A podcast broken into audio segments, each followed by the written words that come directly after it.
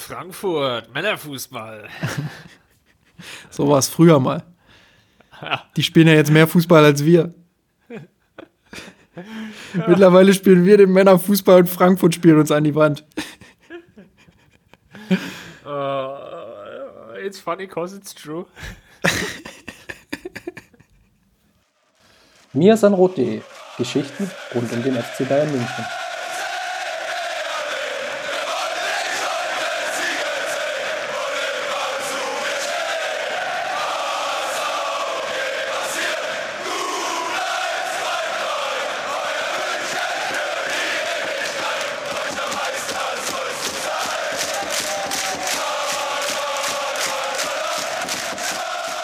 Herzlich willkommen, Servus zum Mirsanrot Podcast, Folge 89.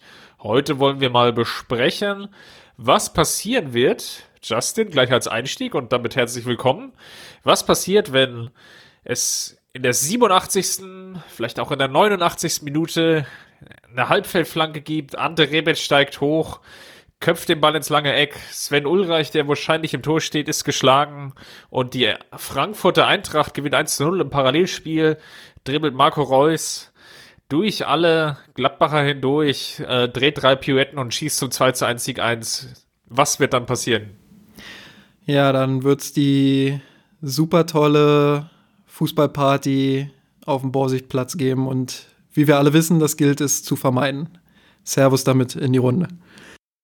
Dann lass uns mal schauen, wie es dazu kommen konnte, nämlich durch ein 0 zu 0 der Bayern gegen Leipzig die Formkurve zeigt vielleicht so ein bisschen nach unten. Lass uns das mal analysieren. Es gab vor dem Spiel so ein paar leichte verletzungsbedingte Herausforderungen. James ist nicht fit geworden. Martinez konnte nicht spielen, hat irgendwie einen Schlag, glaube ich, aufs Knie bekommen.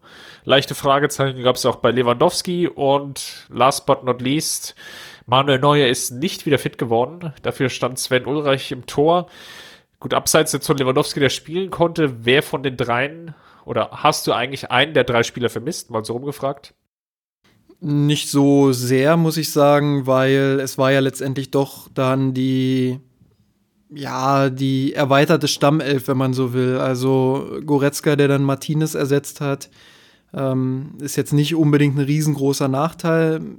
Wobei man schon sagen muss, dass man in der Anfangsphase das Gefühl hatte, dass er einige Male überspielt wurde von Leipzig. Da hätte ich mir vielleicht äh, Martinez noch am ehesten gewünscht, womit dann auch meine Antwort feststeht, beziehungsweise ich habe mich jetzt in diese Antwort so ein Stück weit reingeredet. Ähm, ja. ja, also Martinez war einfach vielleicht derjenige, der mit seiner, mit seiner Robustheit, mit seiner Zweikampfstärke gerade in der Anfangsphase gefehlt hat, auch mit seiner äh, Kopfballstärke und seiner Physis im Zweikampf natürlich. Ähm, zuletzt sicherlich einer der Faktoren gewesen, warum Bayern hinten so gut stand. Aber nach einer Eingewöhnungsphase von 20 bis 30 Minuten würde ich sagen, hat Bayern ja auch nicht mehr viel zugelassen. Also dahingehend dann vielleicht auch kein, ja, kein, mit Martinez hätten wir jetzt ganz anders gespielt, sondern eher ein, er hätte in der Anfangsphase vielleicht gut getan.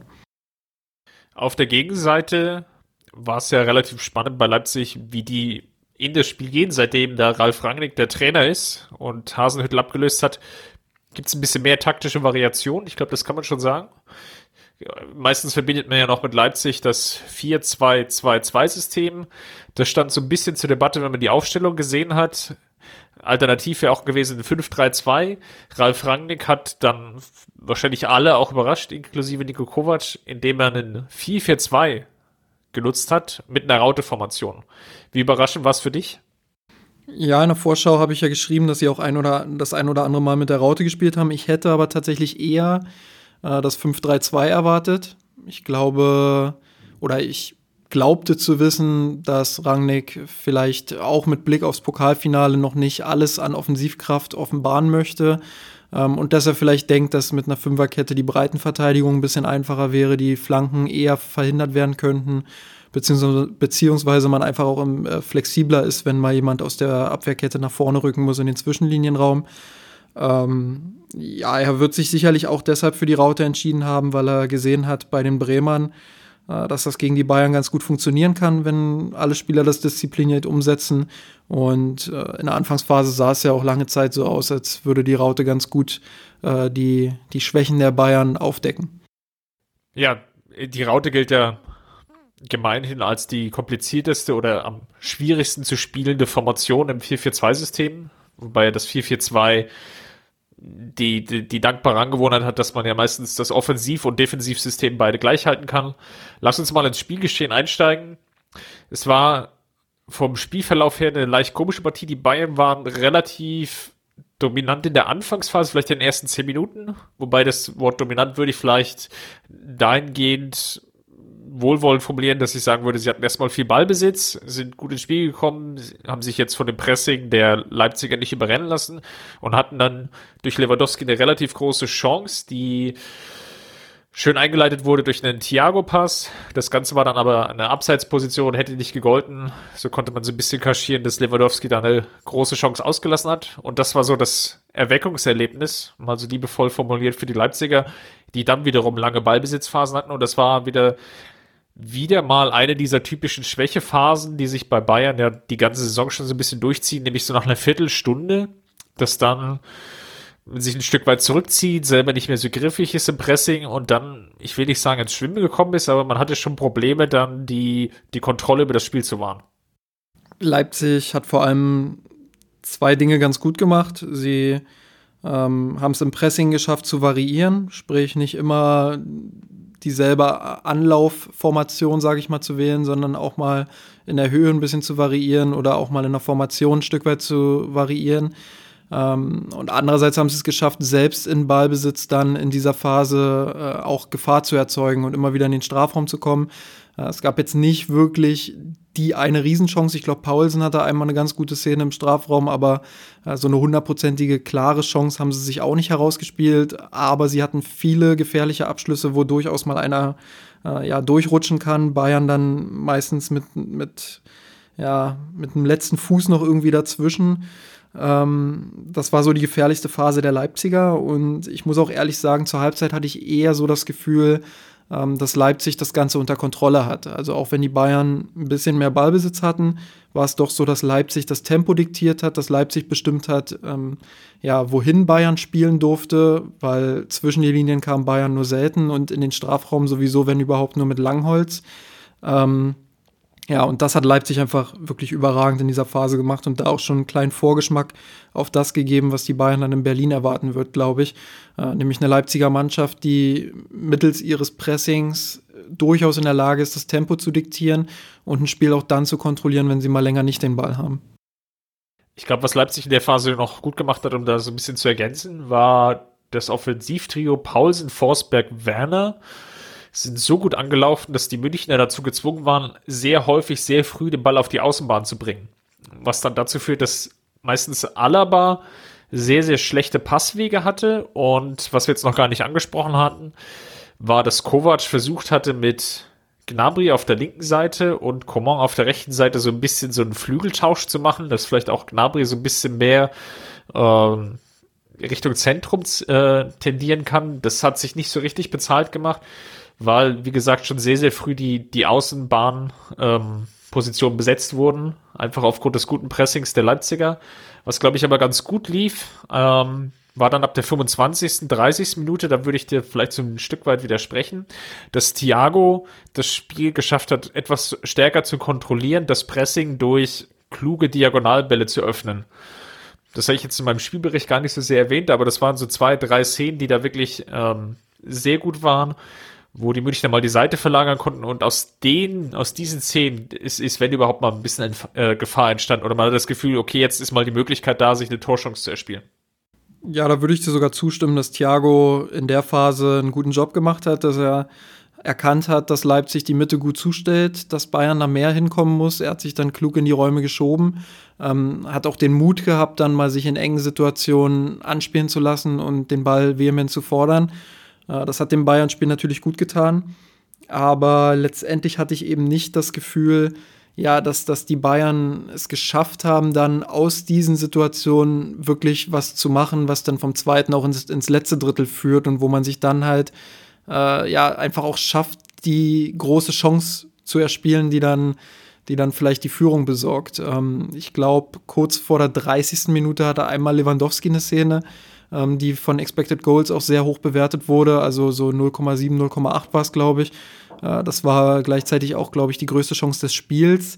Aber ja, es war einfach insgesamt dann wieder zu wenig, gerade im, im letzten Drittel. Und äh, das ist ja auch so eine Sache, die wir die ganze Saison schon, schon kritisieren, dass Bayern einfach vorne, auch wenn es da sicherlich gegen die beste Abwehr der Liga ging, zumindest was die Gegentore betrifft, ähm, ja, war es einfach zu wenig und nicht kreativ genug. Und da wünscht man sich einfach mehr Tiefe, mehr Läufe, mehr Bewegung. Ähm, auch mehr Pässe in den Zwischenlinienraum und mehr Mut äh, für die 1 gegen 1 Situation. Und du hast auch den Seitenwechsel angesprochen. Äh, Lothar Matthäus hat bei Sky dann irgendwie gesagt, ja, äh, Nico Kovacs taktische Variante, ähm, die er so gewollt hat, um Coman, äh, Coman und äh, Serge Gnabry beide nach innen ziehen zu lassen, weil beide dann ihren starken Fuß nutzen können. Also er hat dann irgendwie Coman als Linksfuß gesehen. Fand ich auch sehr, sehr amüsant. Ähm, ja, aber Nabri konnte seinen Vorteil dann irgendwie auch nicht ausnutzen, dass er da vielleicht auf dem rechten Fuß mal gefährlich wurde. Also im Endeffekt ist diese Variante dann auch verpufft. Er hat mich auch gewundert, dass Kovac dann auch nicht mal im, im, Laufe des Spiels umgestellt hatte, einfach mal versucht hatte, lass die beiden mal tauschen, lass mal eine andere taktische Variation wählen. Vielleicht sogar Mitte der ersten Halbzeit hätte man das durchaus sich vorstellen können, dass es da mal einen Wechsel gibt. Vielleicht auch so zur 30. Minute hin da waren auf jeden Fall ein paar Chancen da, die dann nicht genutzt wurden. Lass uns mal zu dem Aufreger der Partie kommen, nämlich das 1 zu 0 durch äh, Michael Ballack, also namentlich Leon Goretzka, der ich glaube, was er sehr gut kann und was wir auch sehr häufig gelobt hatten, war, dass er es vielleicht wie kein zweiter Mittelfeldspieler versteht im Bayern-Kader einfach dann auch den Mut zu haben, nachzurücken in dem Strafraum und da sich klug zu positionieren und dann auch vielleicht dies, die nötige Spielintelligenz, Antizipationsfähigkeit hat, dann Szenen zu erkennen und sich gut klug zu positionieren. Und ja, Konate, der bis dahin ein Riesenspiel gemacht hat, macht einen Fehler bei einer Klärungsaktion mit einer, einer Art Kerze, ein halbes Luftloch und Goretzka mit einem schönen Scherenschuss ähm, schließt ab zum vermeintlichen 1 zu 0. Und nach so gut zwei, drei Minuten gab es dann die Aufklärung, dass Lewandowski in der Szene zuvor, ich glaube, es war ein Schuss, ich habe es gar nicht mehr so richtig auf dem Schirm, was jetzt genau der Auslöser war. Ich glaube, es war ein Schuss, den er irgendwie abfälscht. Und da stand er minimal im Abseits. Hinterher gab es viel Diskussion um dieses Abseits, weil gefühlt war es ja so eine Schuhgröße nochmal, richtig? Nicht mal eine Schuhgrößennummer. Ich glaube, das war äh, ein Wimpernschlag, den er da voraus war. Ähm, war schon das zweite Mal diese Saison übrigens, dass es so mit der ganz Dass ganz Bayern beschissen wird, sag's ruhig. Gegen Leverkusen war das auch so. Als sie 1 zu 0 führten, hat der Lewandowski dieses eine wunderbare Tor gemacht mit dem, dem wo glaube ich ein Übersteiger auch noch mit dabei war, wo dann hinterher auch rauskam, dass es so minimal abseits war. Ich glaube, damals war es nicht, war es ähnlich knapp wie hier, ähm, aber ich glaube, so knapp hatten wir noch keine Wahrentscheidung an der Stelle. Nee, auf keinen Fall. Und äh, an der Stelle würde ich dem Videobeweis auch keinen Riesenvorwurf machen. Ähm, ich habe immer das Gefühl, dass wir Fans dazu neigen, äh, uns in der Expertise über den Schiedsrichtern zu sehen in vielen Situationen. Ähm, ich Wenn war er schlecht pfeift, darf man es doch ansprechen. ja, ja, immer schön Futter für diejenigen, die dann nach dem Podcast wieder meckern, dass die Bayern beschissen wurden. Ähm, nein, also ich tue mich da extrem schwer. Ähm, einerseits kann ich das absolut nachvollziehen. Ich hatte beim Jubel mein Handy so sehr geschüttelt, dass ich fast den Notruf gewählt hätte, ähm, aus Versehen. Und auf einmal war dann irgendwie zwei Minuten später diese Szene und all der Jubel war umsonst und äh, plötzlich war die Emotion komplett gekillt irgendwie. Ähm, daher, das kann ich schon nachvollziehen. Und dann kommt halt auch noch dazu, dass es so sau eng war, wo man einfach nicht weiß, boah, also erstmal wird das Bild richtig gestoppt zum, zum Zeitpunkt des Abspiels, kann da eine Millisekunde das wieder zum Positiven für Lewandowski verändern. Ähm, dann natürlich die Tatsache, dass wir das mit unserem Auge wirklich kaum endgültig aufklären konnten, ob es wirklich diese eine Spitze im Abseits war. Ich tendiere dazu zu sagen, ja, es war so.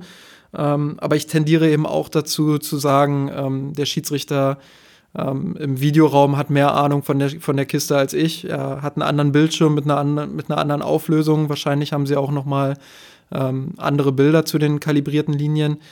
Ähm, das sind halt alles so Sachen, die da mit reinspielen. Ich fand den Vorschlag von Max vom Rasenfunk eigentlich ganz sympathisch zu sagen, ähm, ja, vielleicht versuchen wir da was reinzubringen, wie so ein äh, Too Close to Call oder so. Ähm, also, dass es einfach zu eng war, um, um es entscheiden zu können. Andererseits ist das natürlich auch wieder so eine Einladung zur Grauzone. Was ist jetzt zu eng, was ist nicht zu eng?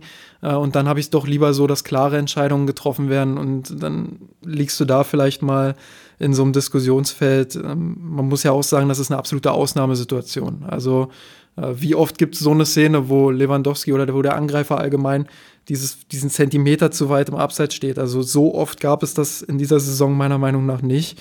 Und äh, dementsprechend bei, wird bei das. Bei Mainz erinnere ich mich mal an eine Partie, ich weiß gar nicht mehr gegen wen, das war auf jeden Fall im Mainzer Stadion. Ja. Da war auch so eine Szene, wo irgendwie gefühlt die, die Schulter irgendwie im Abseits war, war auch nur so ein Hauch und das war, glaube ich, mit menschlichen Augen gar nicht zu erkennen. Das war sowieso ein Wunder, dass da an der Stelle der Video Assistance gesehen hat, okay, es könnte Abseits sein, weil aus dem Live-Spiel dann heraus wären wir gar nicht auf die Idee gekommen. Ja. Ähm, da muss man halt dann sehen, wie man das in Zukunft regelt. Ich glaube, was viele auch vergessen, ist, dass der Videobeweis halt jetzt in seiner zweiten Saison ist. Ähm, dass vieles tatsächlich noch verbesserungswürdig ist, ist völlig klar. Ähm, aber er ist eben auch selbst noch in der praktischen Lernphase, auch wenn viele das nicht gerne hören, weil, ähm, weil sie gerne sofort die 100 Prozent hätten. Äh, ich glaube, dass wir da in den nächsten Jahren noch ganz viele Fortschritte sehen werden. Ich glaube auch, dass wir in dieser Saison schon viele Fortschritte gesehen haben, was den Videobeweis betrifft. Ähm, ich bin weiterhin im Team der Befürworter, muss ich sagen. Äh, auch wenn es jetzt in so einer Situation wirklich mal saueng war und ich da beide Seiten auch verstehen kann. Einerseits die, die natürlich sagen, das ist viel zu eng, um das zu entscheiden und am Ende entscheidest du damit vielleicht den Meisterschaftskampf. Ähm, Andererseits die, die dann halt sagen, ja, es war nun mal abseits, egal ob ein Zentimeter oder nicht, die es dann genau gesehen haben wollen.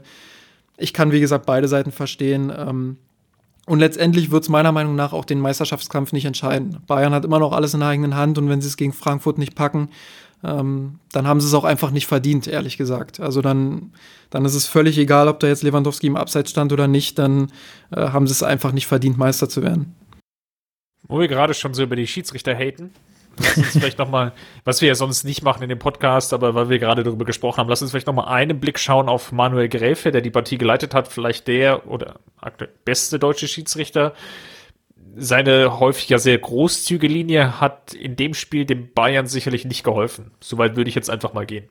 Würde ich zustimmen, teilweise zumindest. Ähm, ich schätze es auch sehr, dass das Gräfe jemand ist, der die Spieler auch mal an der langen Leine lässt äh, gegen Leipzig gab es dann so eine Phase, äh, gerade gegen Ende der ersten Halbzeit. Da wurde es dann ein bisschen zu heftig, auch von Leipziger Seite. Da haben sie dann wirklich ausgetestet, wie lange dauert es jetzt, bis ich, bis ich die gelbe Karte kriege. Und im Endeffekt war es fast schon ein Witz, dass Goretzka dann die erste gelbe der Partie kriegt, wenn auch völlig berechtigt. Ähm, und Leipzig da komplett ohne gelben Karton aus der Partie rausgeht. Ähm, ja, also da, da hätte der Schiedsrichter, da hätte Gräfe einfach früher schon die gelbe Karte zeigen können. Ähm, aber er hat halt auch seine Befürworter bei den Spielern. Also beispielsweise. Thomas Müller, der nach dem Spiel dann irgendwie Gräfe nochmal explizit dafür gelobt hat. Ähm, und dass der Schiedsrichter auch einen großen Anteil daran hatte, dass die Fans ein sehr temporeiches Spiel gesehen haben. Ich glaube, es hat so seine Vor- und Nachteile. Aber in der Phase hätte ein gelber Karton für Leipzig sicherlich gut getan. Ich glaube, Demme war so der Spieler, den ich bei Leipzig dann so leicht auf dem Kicker hatte, weil so wirklich zwei doch gelbwürdige Fouls dabei waren, hinter kurz, beide kurz hintereinander und dann gab es keine gelbe Karte. Bis, bis auf diese eine Szene würde ich aber sagen, war alles richtig entschieden und die gelben Karten, die es dann auf Bayern-Seite gab, waren ja in der Folge dann auch richtig. Also von daher ähm, gar nicht so eine große Kritik an der Stelle. Lass uns mal auf das Spiel selber dann schauen. Ich fand, es war ziemlich ähnlich zum Hinspiel vom Spielverlauf her dass Leipzig dann vielleicht ab der 75. Minute dann nicht mehr so konsequent war. Nicht mehr das, das Pressing halten konnte, die Bayern auch nicht, wodurch es dann die, die ein oder andere wilde Konterszene gab. Aber die Leipziger das dann nicht sauber ausgespielt haben. Und die Münchner dann hinten raus die größten Chancen im Spiel hatten. Wir erinnern uns im Hinspiel, hat sich dann Sanchez irgendwie an einer Stelle durchgetankt, der dann eingewechselt wurde und irgendwie ist der Ball bei Ribéry gelandet, der dann zum 1-0 eingeschossen hat und die Bayern hatten das Spiel gewonnen. In der Partie gab es noch so zwei Möglichkeiten. Das war der Freistoß von Lewandowski und dann Robben hatte, glaube ich, auch noch mal eine gute Schusschance. Unterm Strich hat es da aber nicht gereicht. Hattest du das Gefühl, dass Bayern, namentlich dann auch Nico Kovac, zu wenig Risiko eingegangen ist? Ich sag jetzt mal so ab der Phase, der 60., 65. Minute. Klar waren sie sicherlich noch geschockt unter dem Eindruck des Tors von, von Goretzka. Das hat ein bisschen gedauert, das war so ein kleiner Bruch im Spiel. Aber dann hatte ich so das Gefühl, dass dann so eine Phase kam von 10, 15 Minuten, wo es, glaube ich, ganz gut getan hätte, wenn es von außen nochmal durch einen Wechsel vielleicht auch einen Impuls gegeben hätte. Ja, so da höre ich jetzt so zwei Dinge ein, äh, äh, insgesamt raus. Einerseits natürlich die Sache, muss ich am Ende mehr Risiko gehen?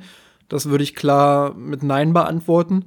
Ich glaube, dass Bayern gegen Ende das richtige Maß gefunden hat aus, wir kontrollieren jetzt die Partie und spielen uns gleichzeitig aber noch Chancen heraus, die uns dann vielleicht äh, ja, den, den Treffer noch zum Ende bringen und uns zum Meister machen.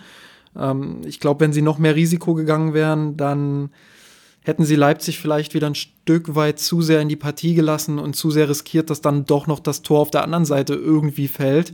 Und ähm, genau das galt es meiner Meinung nach zu verhindern, weil so bist du jetzt halt zwei Punkte vor Borussia Dortmund inklusive äh, des deutlich besseren Torverhältnisses und da reicht eben auch ein Unentschieden gegen Frankfurt. Ähm, andererseits trotzdem natürlich. Man erinnert ähm, sich an 2001 in Hamburg, da hat auch nur ein Unentschieden gereicht. Ja, zum Beispiel. Ähm, und andererseits kann ich es natürlich auch nachvollziehen, Bayern will immer gewinnen, aber 0-0 ähm, in Leipzig ist jetzt keine absolute Blamage oder so. Also es ist jetzt nicht so, dass man mit einem 0-0 in Leipzig nicht mehr zufrieden sein darf äh, gegen die beste Abwehr der Liga. Dennoch muss man auch in diesem Spiel wieder festhalten, dass es sehr unkreativ im letzten Drittel war. Also dass, ähm, dass wieder wenig gekommen ist nach vorne in der gesamten Partie. Ähm, Abschlüsse im 16er 8 zu 4 für Leipzig, außerhalb des 16ers 2 zu 7 für die Bayern. Ähm, Leipzig hat sich zehn Chancen aus dem Spiel heraus kreiert, Bayern nur acht. Ähm, auch wenn Expected Goals die Bayern mit 1,72 zu 0,61 vorne sieht, war es im Endeffekt dann doch von der Anzahl an Abschlüssen, die dann auch vielleicht hätten durchrutschen können, relativ ausge ausgeglichen mit leichten Vorteilen für die Bayern halt. Ähm, da ist einfach die große Baustelle. Also wir haben auch die Frage von Patreon bekommen, ähm, was so der größte Vorwurf an Nico Kovac sei. Und ähm, da muss ich ganz klar sagen, das ist halt dieses Offensivkonzept. Klar, die Bayern haben, und das ist immer wieder das Gegenargument, die haben in der Liga extrem viele Tore geschossen, ähm, aber es ist halt insgesamt spielerisch zu mau, zu wenig, zu unkreativ, um dann auf hohem Niveau einfach auch die nötigen Chancen herauszuspielen und die Tore zu machen. Ähm, die andere Sache, die aus deiner Frage vorhin so ein bisschen herausging, war ja, äh, die Wechselgeschichte, da bin ich absolut bei dir. Ich glaube, Nico Kovac hätte wieder mal viel, viel früher wechseln können. Er hätte viel früher beispielsweise einen heißen Ei in Robben auf den Platz schicken können oder auch einen Ribery ähm, früher einwechseln können. Ähm, ja, so waren es jetzt Ribery mit elf Minuten, Robben mit einer Minute und Rafinha mit acht Minuten. Äh, das war schon sehr, sehr spärlich und zu wenig insgesamt. Und äh, da hätte ich mir gewünscht, dass Kovac einfach früher reagiert, um nochmal frische Beine auf den Platz zu bringen und dann vielleicht noch ein, zwei Chancen mehr herausspielen zu können. Ja, man hat ja gerade zum Beispiel gesehen, dass Coman sich jetzt nicht so gut durchsetzen kann. Äh, vornehmlich gegen Heizenberg. Und dann auch teilweise gegen Klostermann, als er dann hin und wieder doch mal die Seiten gewechselt hatte. Das war, glaube ich, nicht sein Nachmittag und da hätte man vielleicht auch fünf oder zehn Minuten früher reagieren können. Man sagte ja so typischerweise, so Wechsel in der 60., 65., vielleicht auch noch in der 70. Minute, da hat ein Spieler wirklich noch Chancen, das Spiel zu beeinflussen. Und alles andere, was dann so drüber hinausgeht, gerade in den letzten 10 Minuten, das sind da dann eher so Zufallswechsel, wenn da noch positiver Impuls für das Spiel da ist. Lass uns mal einen Schritt weitergehen und die Frage aufmachen, was hat denn die Partie für das DFB-Pokalfinale in zwei Wochen? Für eine Bedeutung. Es ist ja so, im, im Vorhinein hatte man ja nach dem Teaser gesucht, ja, der FC Bayern konnte Meister werden, das war sicherlich die eine Headline. Die zweite war, sehen wir schon eine Vorschau für das DFB-Pokalfinale? Ich glaube, wir haben keine Vorschau gesehen, wenn denn nur eine, eine Light-Version der Vorschau. Das sage ich natürlich auch, damit ihr alle kräftig noch meine Vorschau auf das Pokalfinale dann lest und nicht einfach nur das das Spiel gegen Leipzig nochmal durchliest und sagt, ah, jetzt bin ich vorbereitet.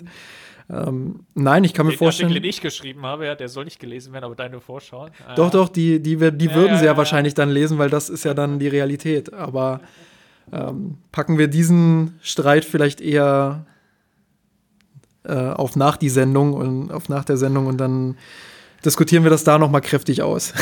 genau, in, in unserer Rubrik Wer klickt es mehr? Ja, und nein, also ich glaube tatsächlich, dass wir da nochmal ein komplett anderes Spiel sehen, weil ähm, da gibt es dann halt nicht die Taktiermöglichkeit zu sagen, ja, wir, wir spielen jetzt auf 0-0 oder ähm, uns ist es egal, ob wir jetzt gewinnen oder unentschieden spielen. Ähm, da gehen beide Mannschaften dann ab einem gewissen Punkt eben mehr Risiko oder kein Risiko, je nachdem, wie das Spiel gerade läuft. Und äh, da sieht man dann deutlich mehr Taktiererei bei den Spielern, deutlich mehr Taktiererei auch von der Trainerbank, gerade was Ralf Rangnick betrifft.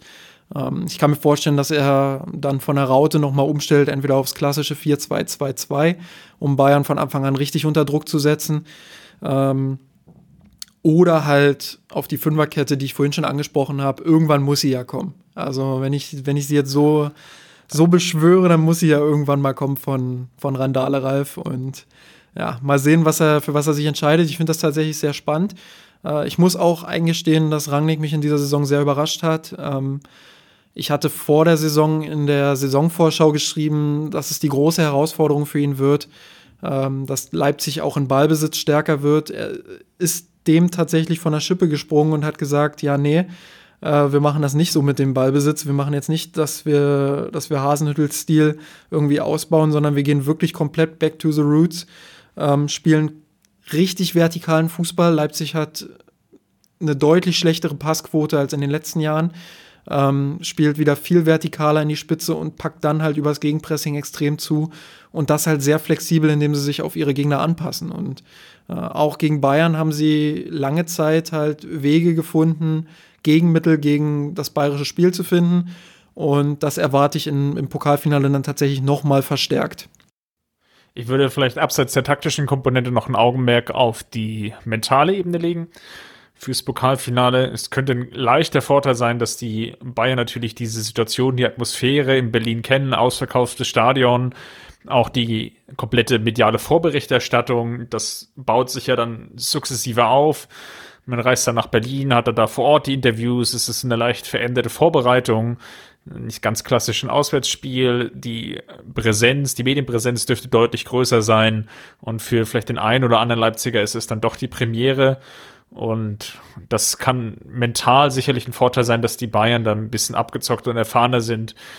Spielerisch, taktisch hast du jetzt schon viele Aspekte angesprochen. Ich denke, wir werden erstmal eine enge Partie sehen. Das hat sowohl das Hinspiel als auch das Rückspiel gezeigt. Ist natürlich auch die Frage an der Stelle, wie viel Risiko wollen beide Trainer gehen? Bei Kovac hatte man jetzt gesehen, dass er bei beiden Auftritten gegen Leipzig doch eher konservativ, schrägstrich defensiv aufgestellt hatte. Ich könnte mir oder würde mir wünschen, wenn es da so leichte Adaptionen gibt. Ich kann natürlich den Ansatz verstehen, äh, wir sichern erstmal ab und lassen die Leipziger müde rennen. Das war ja so salopp formuliert die, die Ausgangstaktik oder die Ausgangsposition der München an der Stelle. Würde ich jetzt mal schauen, wie sich das Ganze dann entwickelt. Aber bis dahin haben wir noch ein bisschen Zeit. Und Vorher ist ja noch ein Endspiel für die Bayern, ein ungewolltes, um mal die Einleitung aus dem Anfang wieder aufzugreifen, nämlich das Endspiel gegen Frankfurt. es ist, es ist so paradox, weil es ist einerseits natürlich, ähm, ja, das Aufeinandertreffen des Vereins, des oder des ehemaligen Vereins des aktuellen Bayern-Trainers. Es ist nach dem, was jetzt in der letzten Saison vielleicht auch im jetzt eben gerade diskutierten Pokalfinale passiert ist und auch im Saisonverlauf natürlich irgendwo auch immer eine Rolle gespielt hat, schon ein sehr spezielles Duell jetzt zum Ende. Ja, es ist ein Leckerbissen zum Schluss am letzten Spieltag. Endlich mal wieder Dahorm die Meisterschaft gewinnen zu können. Ähm, Männerfußball mit Zweikampfhärte und defensiver Disziplin gegen Hurra-Fußball nach vorn, also Bayern mit dem Männerfußball, Frankfurt mit dem Hurra-Fußball nach vorn. Ähm, das, das wird super spannend. Ähm, ja, nein, also ich bin, bin absolut voller Vorfreude, weil es ist schon geil, endlich mal wieder am letzten Spieltag die Meisterschaft entschieden oder ja, äh, die Entscheidung der Meisterschaft am letzten Spieltag zu sehen. Das, das ist was, was wir jetzt seit 2000 1 nicht mehr hatten. Ich glaube, 2010 oder so gab es das auch mal mit Schalke, aber da war Bayern vom Torverhältnis schon deutlich weg. Ähm, dementsprechend eher seit 2001. Und ich glaube 2010, ich habe es aber gar nicht mehr nachgeschaut, was nur noch vom Torverhältnis wäre es möglich gewesen, wenn Bayern verliert und Schalke viele Tore aufholt. Ja, genau. Also da waren irgendwie schon deutlich, deutlich viele Tore Vorsprung für Bayern und drei Punkte Vorsprung. Deswegen war nicht mehr viel drin für Schalke. Ähm, 2001 war ähnlich von der Situation wie jetzt. Und ja, ich habe parallel nochmal nachgeschaut. Bayern war drei Punkte vorne am letzten Spieltag mit äh, 17 Toren Torvorsprung. Also es wäre ja nur noch theoretisch möglich gewesen. Ja, genau. Und, Und Schalke hat ein glorreiches 0 zu 0 gegen den FSV Mainz hingelegt. die haben alles rausgehauen. Ja, jedenfalls Heimspiel, das macht die Sache sehr besonders. Äh, in der Allianz Arena konnte Bayern noch nie die Meisterschaft eintüten ähm, würde ich sagen, wird es Zeit. Allerdings Frankfurt natürlich, auch wenn sie jetzt zuletzt müde waren, wenn sie jetzt zuletzt ähm, Ergebnisse schuldig geblieben sind und auch spielerisch nicht mehr so überzeugt haben und wirklich den Fokus komplett auf die Euroleague gelegt haben, ähm, kann ich mir vorstellen, dass die jetzt noch mal im letzten Spiel sich zu, zu einem letzten Heldenakt äh, ja, motivieren können. Und zu dieser letzten Heldentat müssen sich halt auch Ribery, Robben und Rafinha motivieren. Also könnte man dieses Spiel tatsächlich unter der Überschrift die letzte Heldentat stellen. Ähm, ich bin sehr gespannt darauf, wie beide Mannschaften agieren. Und ich bin vor allem darauf gespannt, wie viel, ähm, ja, wie viel tatsächlich ähm, von Frankfurt dann auch kommt. Gerade weil sie zuletzt halt müde gewirkt haben, weil sie zuletzt platt gewirkt haben. Ähm, aber ich kann mir vorstellen, dass sie eine sehr aggressive Leistung auf den Platz bringen werden und Bayern das, das Leben möglichst schwer machen werden. Und ja, wer weiß, wie sehr die Spieler dann auch informiert sind über die Geschehnisse auf den anderen Plätzen und ob das die Beine auf dem anderen oder auf dem einen Platz irgendwie leben könnte. Ist ja eine sehr krude Situation, dass es in beiden Spielen für alle vier beteiligten Mannschaften noch um was geht. Bayern und Dortmund spielen die Meisterschaft, Frankfurt das ist jetzt angesprochen, muss leicht zittern, zumindest um die Europa League. Wenn Wolfsburg gewinnt und wenn Hoffenheim gewinnt, dann braucht Frankfurt mindestens einen Punkt. Und es gab ja diese leicht krude Situation. Hätte Frankfurt das letzte Spiel gewonnen gegen Mainz zu Hause, was sie ja nicht getan haben am Sonntag, da war ja die Situation vorher schon rechnerisch klar, dann hätte es vielleicht auch die Schande von München geben können. weil nämlich beiden Vereinen zum Erreichen der Ziele, Bayern die Meisterschaft und Frankfurt ähm, die Champions League sogar, äh, hätte beiden Unentschieden gereicht. So hat jetzt Frankfurt die, die leicht krude Situation, dass sie natürlich einerseits nach unten schauen müssen, dass sie nicht noch den, das Worst-Case-Szenario haben, unten noch aus der Europa League rausfallen, weil ja sogar der, also obwohl sogar der siebte Platz jetzt noch ähm, dazu berechtigt, da ja Bayern und Leipzig äh, Champions League spielen werden. Auf der anderen Seite haben sie natürlich auch noch so diesen leichten Blick nach oben mit einem Überraschungserfolg, in Anführungsstrichen, in München. Könnten sie, haben sie noch Außenseiterchancen auf die Champions League, nämlich wenn Gladbach nicht gewinnt und wenn Leverkusen nicht gewinnt. Und das ist jetzt sicherlich eine besondere Situation. Auf der anderen Seite natürlich Dortmund ist auch klar. Und jetzt Gladbach ja eben auch schon angesprochen. Die haben natürlich das direkte Duell auch gegen Leverkusen. Beide punktgleich. Gladbach zwei Tore besser eine sehr besondere Situation, zumal ja auch Dortmund jetzt nicht in der, der meisterlichen Form ist. Ähm, ist jetzt vielleicht noch ein anderes Thema, lass uns vielleicht mal bei Frankfurt bleiben. Die letzten fünf Ligaspiele nicht gewonnen, ähm, aus den letzten zehn Partien nur zwei Siege geholt. Klar war natürlich der Achtungserfolg jetzt gegen Chelsea dabei, aber man hatte schon das Gefühl, gerade der Auftritt in Leverkusen, dass da der Tank doch schon, schon sehr, sehr leer ist nach der langen Saison. Absolut, aber, und das ist das, was ich gerade auch meinte, ähm, es hat Endspielcharakter. Und es ist das letzte Spiel für Frankfurt. Es ist ähm, das absolute Finale von, von der Saison, die wirklich äh, die Frankfurt-Fans extrem gefesselt hat. Ich denke, es wird nicht wenige geben, die ähm, diesen gesamten sind jetzt Verein. alle Frankfurt-Fans geworden? Ja, ich nicht, aber, aber es, es wird nicht wenige geben, die tatsächlich ähm, Frankfurt und den gesamten Verein Frankfurt samt seines Umfeldes, samt seiner Fans ähm, zum Club der Saison küren werden. Ähm, auch völlig zu Recht. Also muss man, muss man sagen, die haben eine tolle Europa League-Saison gespielt, ähm, haben sich spielerisch auch gut entwickelt in dieser Saison.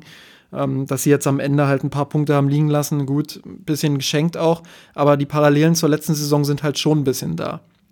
Ähm, da war sicherlich die Rückrunde unter Kovac noch schlechter als jetzt nur am Ende unter Hütter.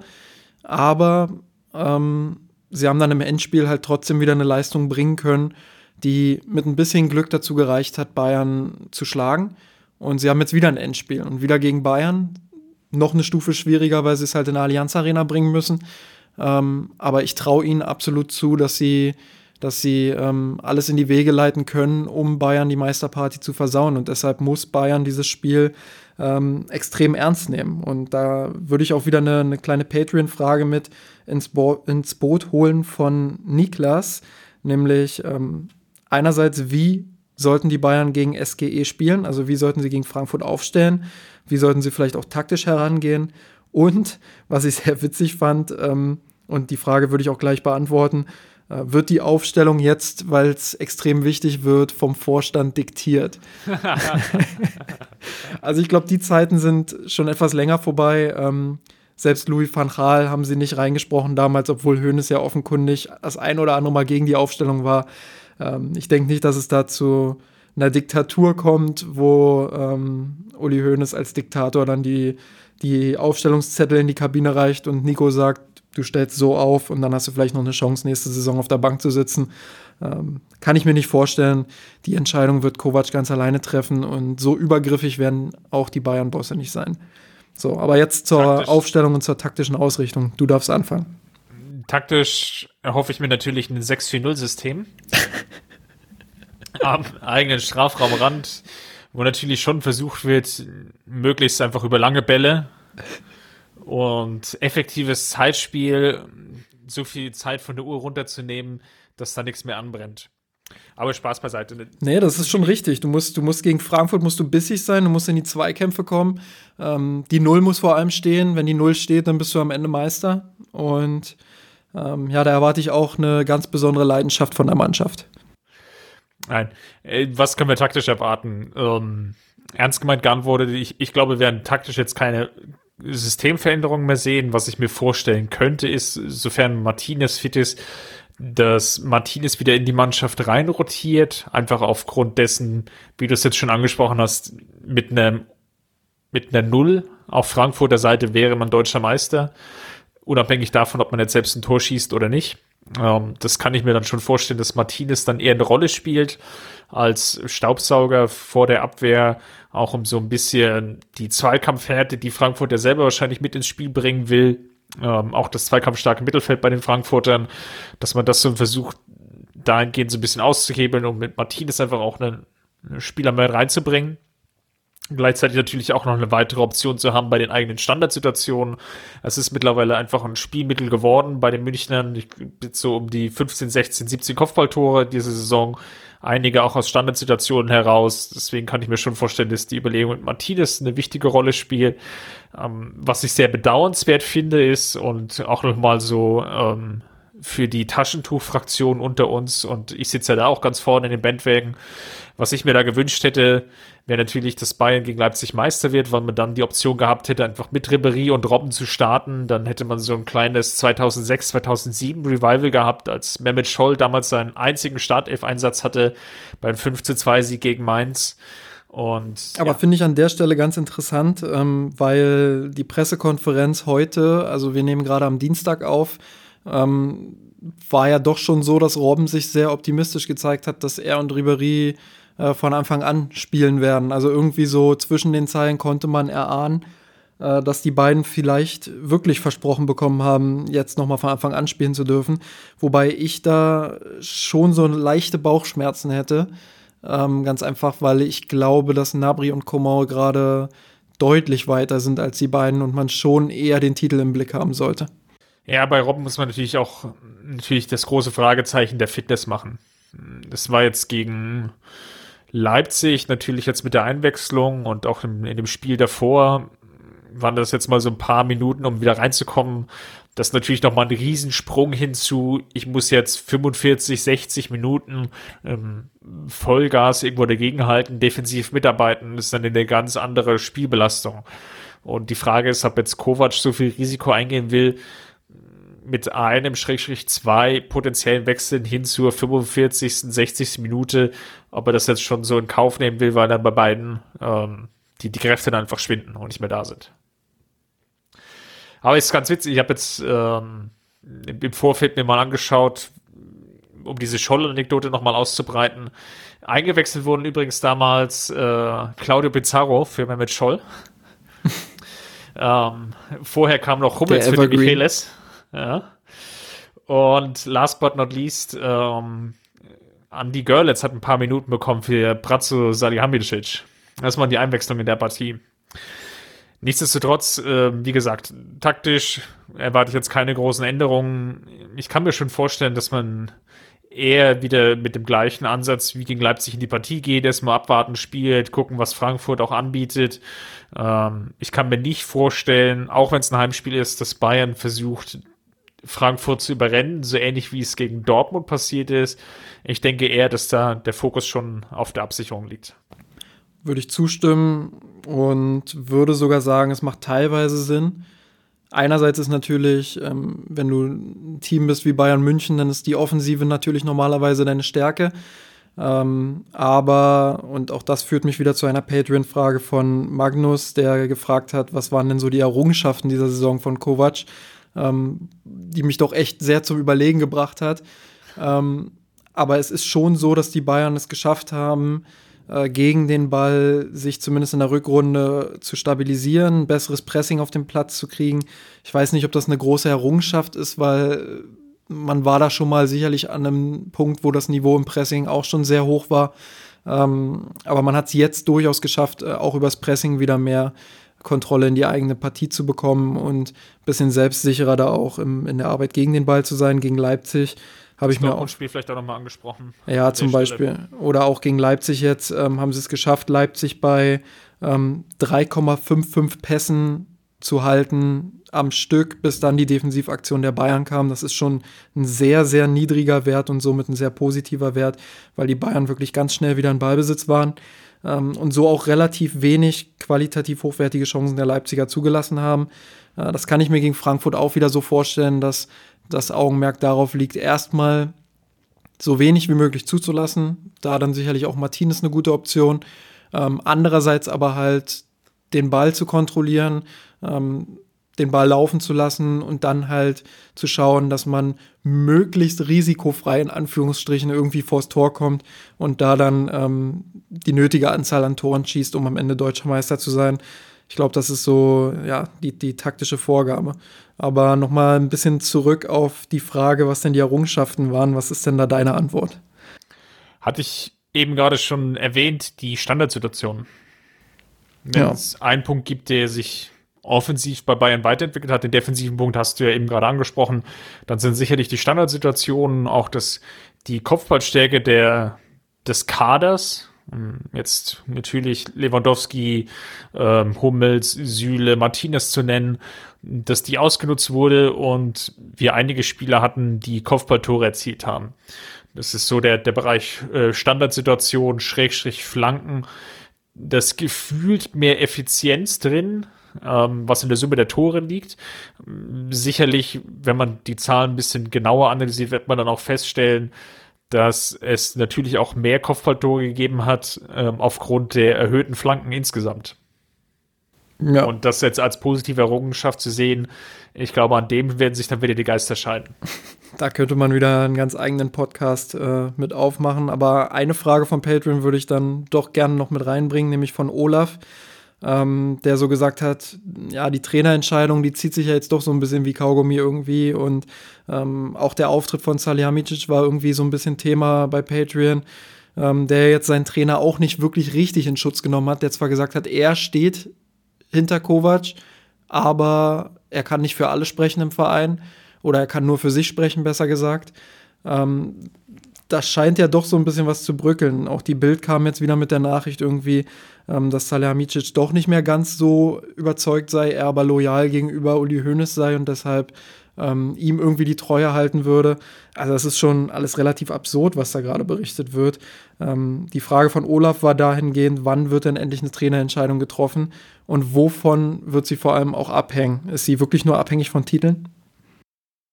Es sind mehrere Faktoren, die erstmal eine Rolle spielen bei der Bewertung, wie erfolgreich war die Saison von Nico Kovac als Bayern-Trainer. Ich glaube, der eine Punkt ist sicherlich Titel. klar, keine Frage. Der FC Bayern spielt, um erfolgreich zu sein. Wie wird Erfolg gemessen in Titeln? Demzufolge gibt es da eine 1 zu 1 Abrechnung. Gewinnt er beide Titel, Meisterschaft und Pokal, gewinnt Liverpool vielleicht die Champions League, dann könnte man sich so schön rausreden, ja, er hat irgendwie das in Anführungsstrichen minimale Saisonziel erreicht. Er hat äh, zwei Titel gewonnen und in der Champions League, ja mein Gott, er ist gegen den späteren Sieger ausgeschieden, kann passieren, ist blöd gelaufen, ähm, Spielglück hat gefehlt, vielleicht war da auch das ein oder andere Verletzung äh, und etc. etc. Ja, das wäre so die die eine äh, Lesart, die man hat. Ich würde es aber glaube ich ergänzen um den zweiten Punkt, der vielleicht in dieser Saison oder in der besser gesagt in der kommenden Saison dann wichtig sein wird, nämlich dass die in jetziger oder in der jetzigen Phase die Vereinsführung sehr offensiv schon aufgetreten ist und in die Stoßrichtung gegangen ist. Ja, wir wollen den Kader nächste Saison aggressiv verstärken. Man hat mit Lucas Hernandez für über 80 Millionen ähm, einen am Knie ledierten Spieler verpflichtet. Das zeigt ungefähr, welchen Enthusiasmus man verfolgt, um auch den, den Kader zu verstärken. Man hat auch in der Winterpause für einen jungen 18-jährigen Engländer von der der, der größtenteils auf der Bank gesessen hat vom FC Chelsea.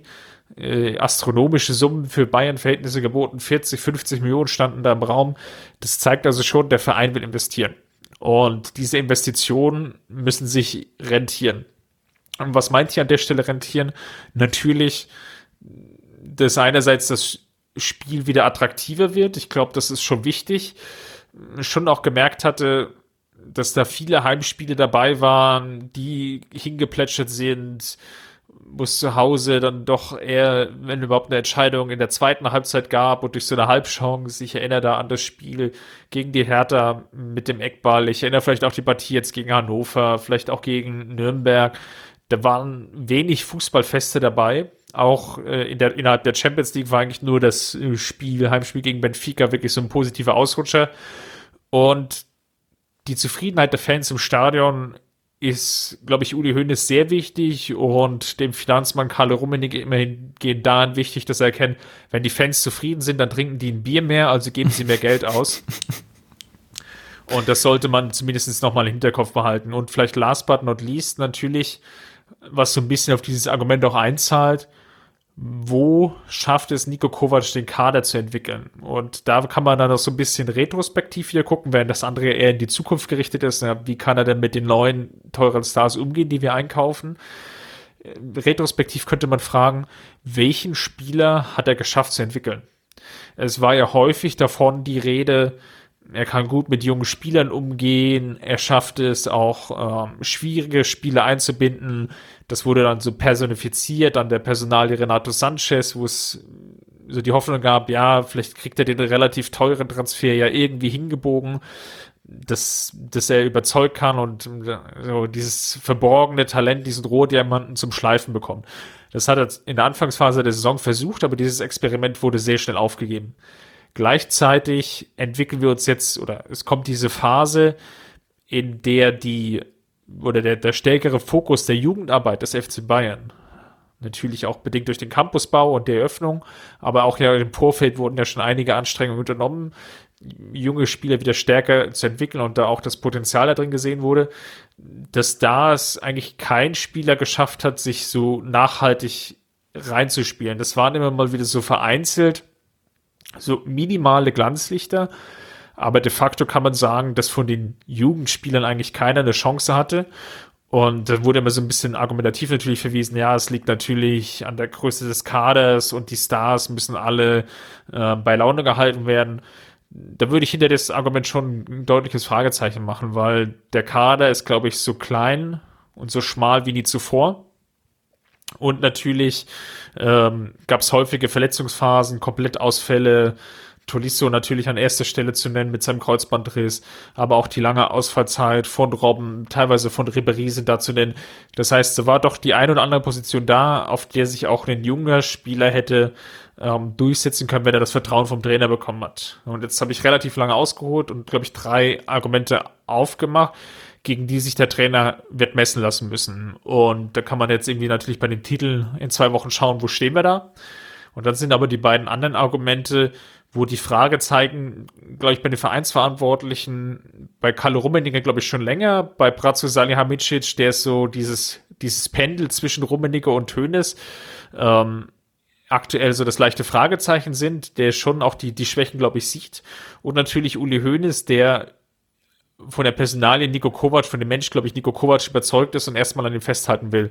Und das Argument auf seiner Seite hat, ja, 2012 haben wir Jupp Heynckes auch nicht entlassen mit dem teuren Kader, ähm, sondern haben an ihn vertraut und im nächsten Jahr hat er das Triple geholt.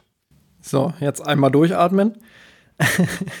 ja, das, das war ähm, alles richtig, was du gesagt hast, dem würde ich auch zustimmen. Ich glaube, wenn man äh, als Nico Kovac in dieser Situation beim FC Bayern ist in seiner ersten Saison, in einem Jahr, was offenkundig als Umbruchsjahr dann auch tituliert wurde, dann hat man zwei Möglichkeiten. Entweder man macht es wie Nico Kovac, setzt größtenteils auf Heldenfußball, ähm, auf seine Stars, auf die bestmöglichen Spieler in der Startelf, ähm, versucht den ma maximalen Erfolg in Silberware herauszuholen. Äh, muss dann, ja dazu sagen, vielleicht noch da gleich nochmal einzugrätschen. Das war ja auch der große Erfolg von Sinesin Sidan in seiner ersten Real Madrid-Zeit als Trainer. Ja. Das war ja taktisch auch nie herausragend, aber es war eben der, der Heldenfußball. Ja, das, das, darauf wollte ich gerade äh, hinaus, nämlich ähnlich wie Sinedin Sidan, dass du sagst, du setzt auf Heldenfußball, du setzt auf die bestmögliche Startelf qualitativ äh, von den Namen her, du setzt darauf, dass die zusammen als Team funktionieren, dass die sich, äh, dass du, dass du im Teammanagement es schaffst, die so zu vereinen, dass sie äh, willens sind, die nötigen Siege einzufahren ähm, und hoffst dann, dass das am Ende so funktioniert, dass du viele Titel holst. Das ist dann nicht immer ansehnlich, in vielen Fällen aber immerhin erfolgreich. Das war bei Sinedin sie dann im extremen Maß so. Das war bei Kovac jetzt im normalen Maß so, würde ich sagen. Ähm, dann musst du dich am Ende daran messen lassen, wie viele Titel hast du geholt. Und dann ist jetzt halt die Bewertung von Nico Kovac auch noch offen. Dann kannst du am Ende der Saison sagen, er hat zwei Titel gewonnen, äh, das zählt. So, und dann gibt es halt diese anderen beiden Kisten, die du angesprochen hast. Das ist die andere Möglichkeit als Trainer an so ein äh, Umbruchsjahr heranzugehen, ähm, indem du sagst, okay, der FC Bayern hat das so tituliert. Hoeneß hat sogar irgendwann mal gesagt, ja, wenn wir mal nicht Meister werden, dann ist das halt so, dann können wir das auch verkraften äh, gerade wenn wir uns in so einer Umbruchsphase befinden. Aber ähm, dann musst du halt auch die jungen Spieler bringen, wie du es gesagt hast. Dann musst du den Lukas May noch näher an die Mannschaft heranführen. Ähm, dann musst du Renato Sanchez vielleicht ein bisschen mehr vertrauen.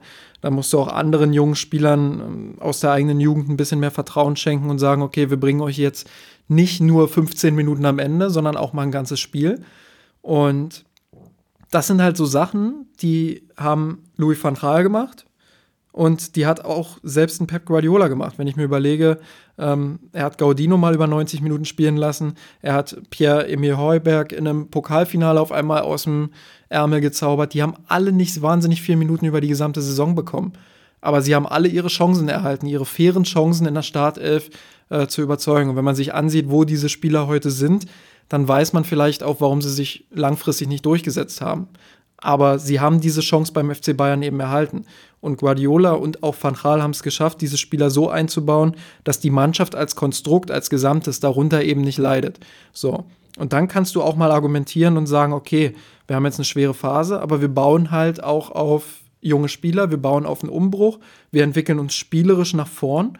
Und das sind meine Argumente zu sagen, wir gewinnen diese Saison vielleicht mal nicht alle Titel, vielleicht nicht mal zwei Titel, sondern nur einen oder gar keinen Titel. Dafür legen wir in dieser Saison eben den Grundstein, um dann wieder langfristig erfolgreich zu sein.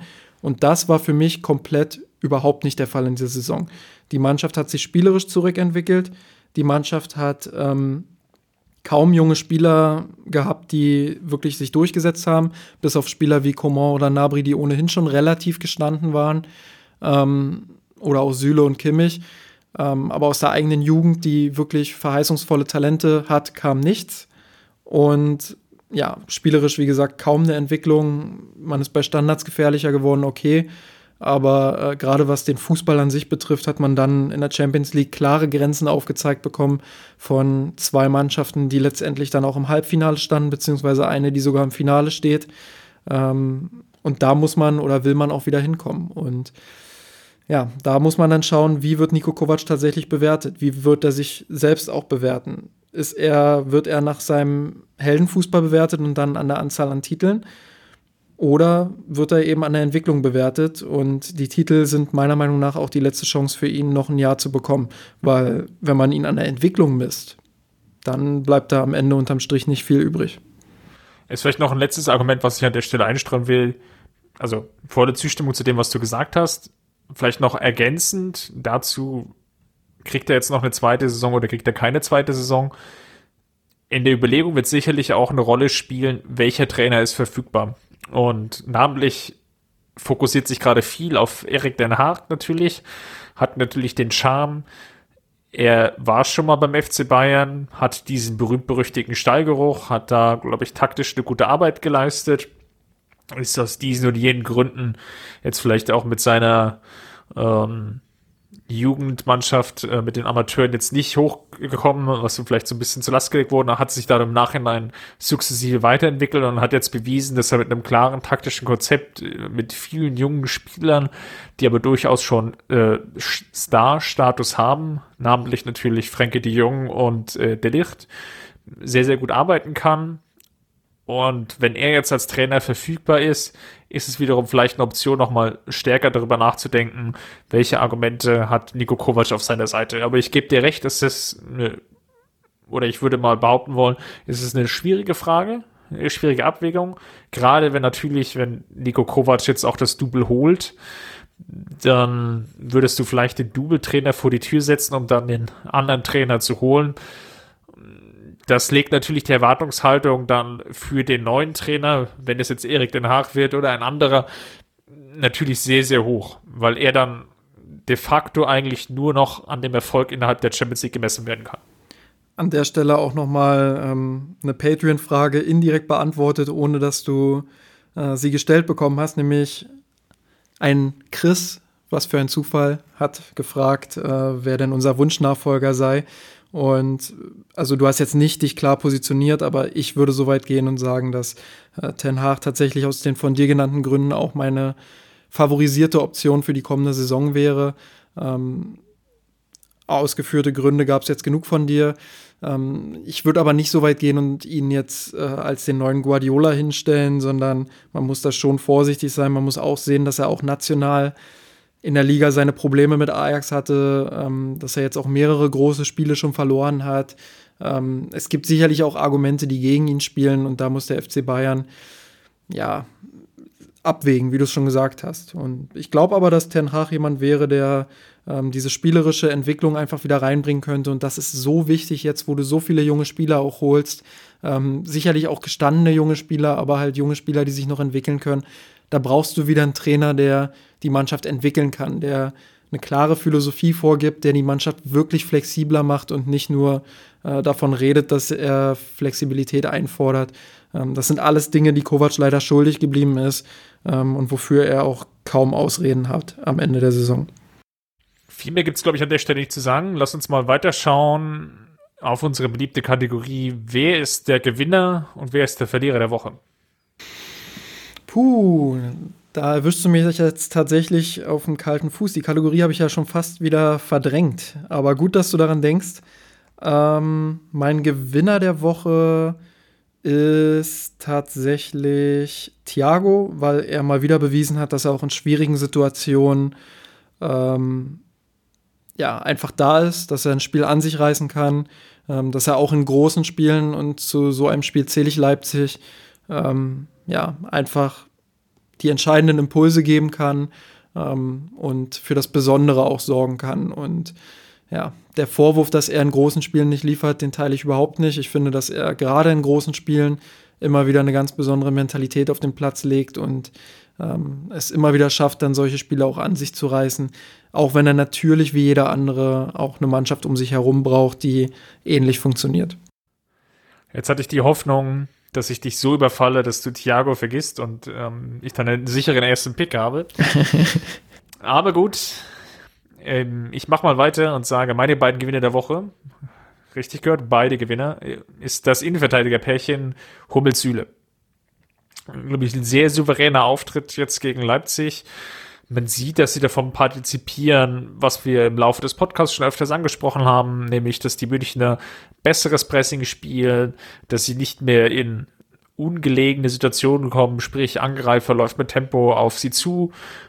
Das, das hilft ihnen ungemein und demzufolge können sie ihre Stärken, nämlich das Zweikampfverhalten, schon ausspielen. Sie können auch ähm, dem, im Aufbau sich stärker mit einbringen weil sie einfach das Vertrauen haben, nicht so tief zu stehen müssen, dass sie nicht überrannt werden. Ich glaube, das hilft ungemein und man hat bei beiden eine, eine klare Tendenz in der Formkurve nach oben gesehen. Der schönste Moment sicherlich der Partie war, als Süle nach einer Abseitssituation von Werner nochmal die, die Todesgrätsche ausgepackt hat und dann Timo Werner, wo es ja viele Gerüchte um ihn gibt, dann schon ähm, freudig in München begrüßt hat. dann machen wir weiter mit deinem Verlierer der Woche. Ja, mein Verlierer der Woche ist ähm, schwer zu nennen. Ich würde vielleicht sogar dahin tendieren, dass Thomas Müller vielleicht das schwächste Spiel hatte in den vergangenen Wochen, was ihn jetzt so leicht zum Verlierer der Woche macht. Die Formkurve von ihm zeigt einen Tick nach unten. Er war jetzt auch schon in der Liga Bremen, Nürnberg, Hannover. Lief das alles nicht mehr so super rund und er konnte die, die positive Welle, die er gerade so im, im März, Anfang April noch hatte, konnte er, glaube ich, nicht ganz aufrechterhalten und ist vielleicht auch ein Tick weit überspielt, in Anführungsstrichen. Er hat natürlich auch nicht das Glück, dass jetzt irgendwie mal James irgendwie ein bisschen auch von hinten vielleicht pushen könnte. Von daher ist das mein Verlierer der Woche.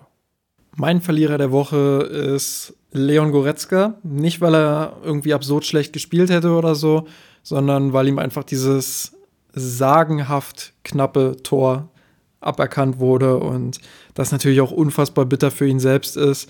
Ähm, er hat sich ja dann irgendwie direkt nach dem Spiel auch auf Twitter mit einem sinnbildlichen Hmpf irgendwie gemeldet. Also große Unzufriedenheit auch bei ihm selbst. War ein schönes Tor und er hätte Bayern damit zum Meister machen können. Dass ihm das aberkannt wurde, wenn auch wohl möglich zu Recht, dann das macht ihn für mich zum Verlierer der Woche und ich nenne jetzt schon mal meinen Gewinner der nächsten Woche, nämlich Arjen Robben, der uns zur Meisterschaft gegen Frankfurt schießen wird. Mit seiner letzten Heldentat. Ein Wort in Gottes Ohr. Wir werden sehen, was daraus wird. Äh, bis dahin, bleibt uns gewogen. Wir werden ausführlich eine Vorschau haben zu der Partie. Hat der Justin schon angeteasert in unserem Blog. Wir werden dann auch im Nachgang die Partie noch analysieren und natürlich auch das Ganze so ein bisschen einordnen und würde uns natürlich freuen, wenn dann dem FC Bayern die Glückwünsche für die Meisterschaft entgegengeschleudert werden. Bis dahin, bleibt uns gewogen. Justin, vielen Dank für deinen, deinen Input. Immer wieder gerne. Und wir hören uns. Macht's gut, Servus. Servus. Wir haben den Kampf gewonnen, den Thron erklommen, der Haien hat's gemacht. Ich hab geträumt von dir unserer Weltpläne. Wir haben den Kampf gewonnen, den Thron erklommen, der Haien hat's gemacht. Ich hab geträumt von dir, von unserer Weltpläne. Wir haben den Kampf gewonnen, den Thron erklommen.